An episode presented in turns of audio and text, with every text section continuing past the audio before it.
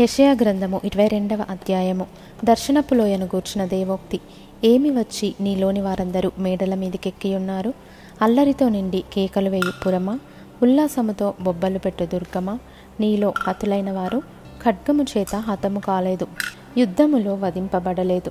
నీ అధిపతులందరూ కూడి పారిపోగా విలుకాన్ల చేత కొట్టబడకుండా పట్టబడిన వారైరి. మీలో దొరికిన వారందరూ పట్టబడి దూరమునకు పారిపోయిరి. నేను సంతాపము కలిగి ఏడ్చుచున్నాను. నాకు విముఖులై ఉండుడి. నా జనమునకు కలిగిన నాశనమును గూర్చి నన్ను ఓదార్చుటకు తీవ్రపడకుడి. దర్శనపు లోయలో సైన్యములకు అధిపతియు ప్రభువునగు యహోవా అల్లరి దినమొకటి నియమించి ఉన్నాడు. ఓటమి త్రొక్కుడు కలవరము ఆయన కలుగజేయును. ఆయన ప్రాకారములను పడగొట్టగా కొండవైపు ధ్వని వినబడును. ఏలాము యోధులను రథములను రౌతులను సమకూర్చి అంబుల పొదిని వహించి ఉన్నది కీరు డాలు పై గవిసెన తీసెను. అందుచేత అందమైన నీ లోయల నిండా రథములున్నవి. గుర్రపు రౌతులు గవిని యొద్ద వ్యూహం ఏర్పరచుకొనుచున్నారు అప్పుడు యూదా నుండి ఆయన ముసుగు తీసివేసెను. ఆ దినమున నీవు అరణ్య గృహమందున్న ఆయుధములను కనిపెట్టితివి.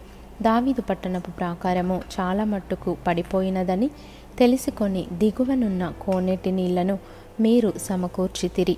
ఎరుషలేము ఇండ్లను లెక్కపెట్టి ప్రాకారమును గట్టి చేయుటకు ఇండ్లను పడగొట్టితిరి.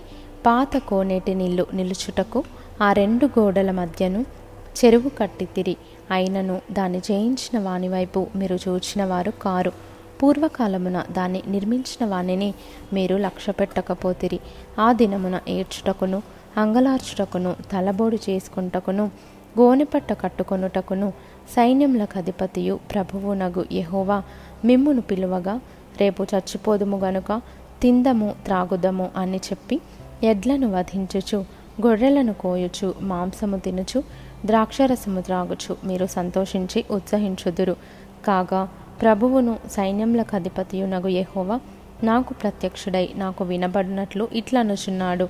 మీరు మరణము కాకుండా ఈ మీ దోషమునకు ప్రాయశ్చిత్తము కలగదని ప్రభువును సైన్యములకు అధిపతియునగు యహోవా ప్రమాణపూర్వకముగా సెలవిచ్చుచున్నాడు. ప్రభువును సైన్యములకు అధిపతియునగు యహోవా ఈలాగు సెలవిచ్చుచున్నాడు. గృహ నిర్వాహకుడైన షబ్న అను ఈ విచారణకర్త యొద్దకు పోయి అతనితో ఇట్లనము ఇక్కడ నీకేమి పని? ఇక్కడ నీకెవరున్నారు? నీవిక్కడ సమాధిని తొలిపించుకొననేలా ఎత్తైన స్థలమున సమాధిని తొలిపించుకొనుచున్నాడు. శిలలో తనకు నివాసము తొలిపించుకొనుచున్నాడు. ఇదిగో బలార్జుడొకని విసరివేయునట్లు యహోవా నిన్ను వడిగా విసరివేయును. ఆయన నిన్ను గట్టిగా పట్టుకొనును. ఆయన నిన్ను మడిచి ఒకడు చెండు వేసినట్టు విశాలమైన దేశములోనికి నిన్ను విసరివేయును. నీ యజమానుని ఇంటివారికి అవమానము తెచ్చినవాడా? అక్కడనే నీవు మృతి పొందెదవు. నీ ఘనమైన రథములు అక్కడనే పడియుండును. నీ స్థితి నుండి యహోవానగు నేను నిన్ను తొలగించెదను. నీ ఉద్యోగము నుండి ఆయన నిన్ను త్రోసివేయును. ఆ దినమున నేను నా సేవకుడును హిల్కియా కుమారుడునగు ఎల్యాకీమును పిలిచి అతనికి నీ చొక్కాయిని తొడిగించి నీ నడికట్టు చేత అతని బలపరచి నీ అధికారమును అతనికిచ్చెదను.